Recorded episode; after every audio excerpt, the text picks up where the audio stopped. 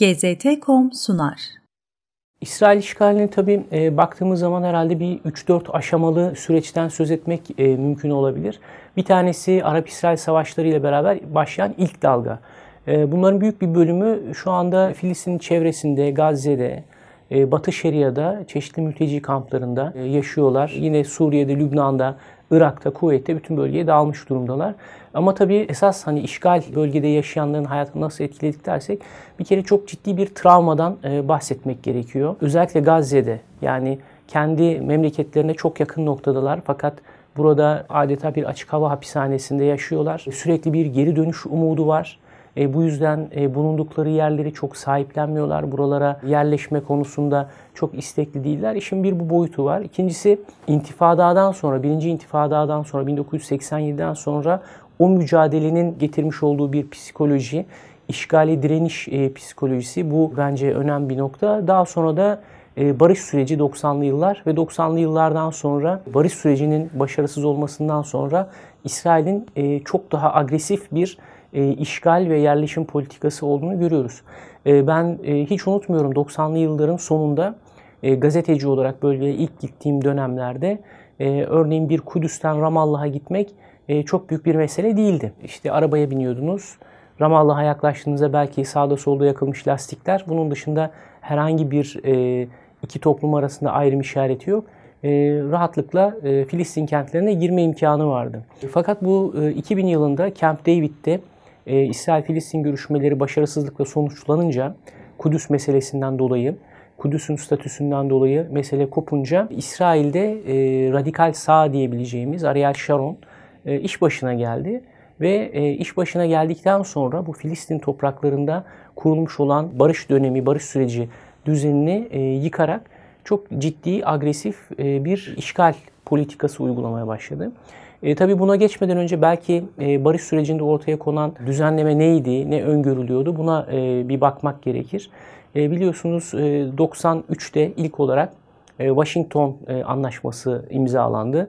Bu bir prensipler anlaşmasıydı aslında. Filistin sorunun dört nihai statü konusunu e, açıkta bırakan, daha çok İsrail'in güvenlik sorunlarını önceleyen bir barış anlaşmasıydı bu. Daha doğrusu barış anlaşması için yol haritası demek belki daha doğru. Burada tabii Filistin sorunun dört meselesi dedik. Kudüs'ün statüsü, Yahudi yerleşim yerlerinin durumu, mültecilerin geri dönüş hakkı ve sınırlar konusu. Tabii bunlar önemli konulardı. Bunların hiçbirisine değinilmedi. Ama bir barış süreci başlatıldı. Bunun üzerinden pek çok anlaşma imzalandı. Gazze Eriha Anlaşması gibi. E, fakat en önemlisi yani konumuzla ilgili olan e, 95'teki geçici anlaşma ya da ikinci Oslo olarak da bilinen anlaşma Eylül 1995'te e, imzalandı ve buna göre e, Filistin toprakları 3 kategoriye ayrıldı. E, A bölgesi, B bölgesi ve C bölgesi şeklinde. A bölgeleri Filistin kentlerinin içerisindeki egemenlik durumunu kapsıyordu.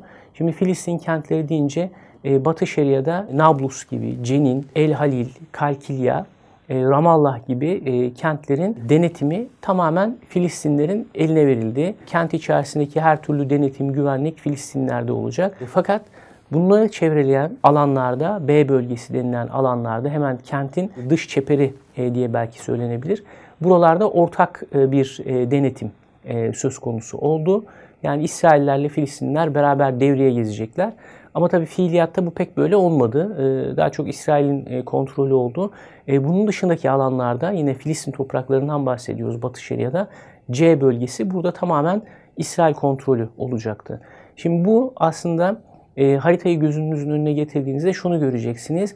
Adeta Filistin toprakları bir e, leopar deseni gibi e, küçük e, noktalara e, ayrışmış oldu. Esas mesele kırılma noktası 2000 yılında Camp David görüşmeleri oldu. Camp David görüşmelerinde Filistin lideri Yaser Arafat'ın Kudüs'ü veren Arap lider ben olmayacağım diye masadan kalkması üzerine ve Kudüs'ün tartışmaya açılması üzerine o dönemin muhalif lideri e, Likud Partisi Genel Başkanı Ariel Sharon e, Kudüs'e e, Harem-i Şerif'e bir ziyaret gerçekleştirerek şu mesajı vermeye çalıştı. Biz Kudüs'ten vazgeçmiyoruz, burası bizimdir. Tabi Filistinler buna itiraz ettiler ve ikinci Filistin intifadası başladı.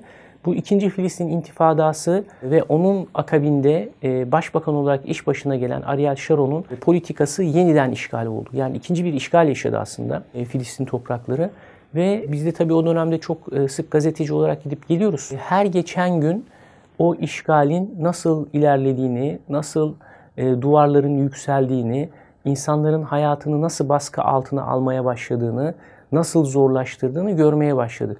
Burada bir parantez şunu da hatırlatmak istiyorum. Yine barış süreci döneminden e, bu Filistin topraklarında e, kentleri birbirinden ayıran bypass yolları var. Onu da hatırlatalım çünkü bu bypass yolları üzerinden e, Filistin kentleri bölündü. Yani sizin bir yerden bir yere gitmeniz e, çok dolambaçlı hale gelmeye başladı. Filistinliler yani atıyorum Nablus'tan çıkıp da Ramallah'a gelmek için belki araç değiştirmek zorunda kaldılar. E, kontrol noktasına kadar Geldiler, oradan ayrı bir araca bindiler. Oradan ara yolu mesafeyi kat edip tekrar içeride ayrı bir araç. Yani bunların hepsi çok ciddi yıldırma, e, yorma, yıpratma e, politikaları. İşte bunlar e, özellikle Sharon döneminde e, çok ciddi bir şekilde ortaya çıktı. Kudüs meselesi var. Kudüs'teki işgali de e, konuşmak gerekir. Doğu Kudüs dediğimiz e, yer yani işte 67 sınırlarına göre Arap dokuyu, kültürü hissettiğiniz çok önemli e, farklılıklar olan bir yerdi 2000'li yılların başında. Hatta Yahudi olup da dini çok gözetmeyen İsraillerin hafta sonlarında Şabat'ta gidip alışveriş yaptığı, yemek yediği restoranların bulunduğu canlı bir Doğu Kudüs vardı. Burasının da özellikle Yafa Caddesi üzerine inşa edilen tramvaydan sonra Batı Kudüs'ü doğuya taşıyan, buradaki nüfusu değiştiren, nüfus dengesini değiştiren e, bir unsur olarak kullanıldığını, e, Yahudi yerleşim yerleri, e, siteler kurulduğunu Doğu Kudüs'te gözlemlemeye başladık. Oteller inşa ederek, buralarda İsrailli iş adamlarına burada yer vererek, buradaki kentin Arap dokusunu da ciddi bir şekilde zedelediklerini İsrail'in görüyoruz. İşgalin önemli meselelerinden bir tanesi bu. Bir de e, insansızlaştırma dediğim gibi gerek çekilen duvarlar, gerek e, Filistinlere yönelik baskılar, Filistinlerin terörize edilmesi bir yönüyle e, buralardaki varlıklarını sürdürmelerini de azalttı. Eskiden Kudüs'ün batı tarafında özellikle Ben Yahuda Caddesi vardır hemen eski kentin çok yakınlarında. Buralarda görürdünüz yani Araplar da dolaşırdı, Filistinler de e, alışveriş yaparlardı. Son e, gittiğimiz dönemde bunların çok çok azaldığını, neredeyse e, görülmediklerini e, fark ettim. Çünkü yani insanlar da bu e, kötü muameleye maruz kalmamak için belki e, buralara geçmek istemiyorlar. E, yine Kudüs'le ilgili e, işgalin e, ağırlığını hissettirecek bir konu. Burada e, ciddi bir şekilde Filistinlerin e, evleri, dükkanları bulunuyor. E, buradaki e, çalışmalarında yani buradaki yaşamlarında evlerinde bir sıkıntı olduğunda, bir imar gerektiğinde, bir tamirat gerektiğinde e, bununla ilgili izinleri alamadıklarını görüyoruz. E, yani insanları kötü koşullarda, kötü hayatlar yaşamaya zorlayan bir e, İsrail yönetimi var. Muhafazakar ailelerin yanına farklı yaşam tarzı olan kişilerin yerleşmesini sağlayarak o insanları orada rahatsız etmek, e, göçe zorlamak da e, buradaki politikalardan bazıları. E, yani yerleşimcileri, Yahudileri e, buralara daha fazla e, nüfuz ettirerek kentin bu e, Müslüman Arap e, yapısını da e, kırmaya çalıştıklarını görüyoruz.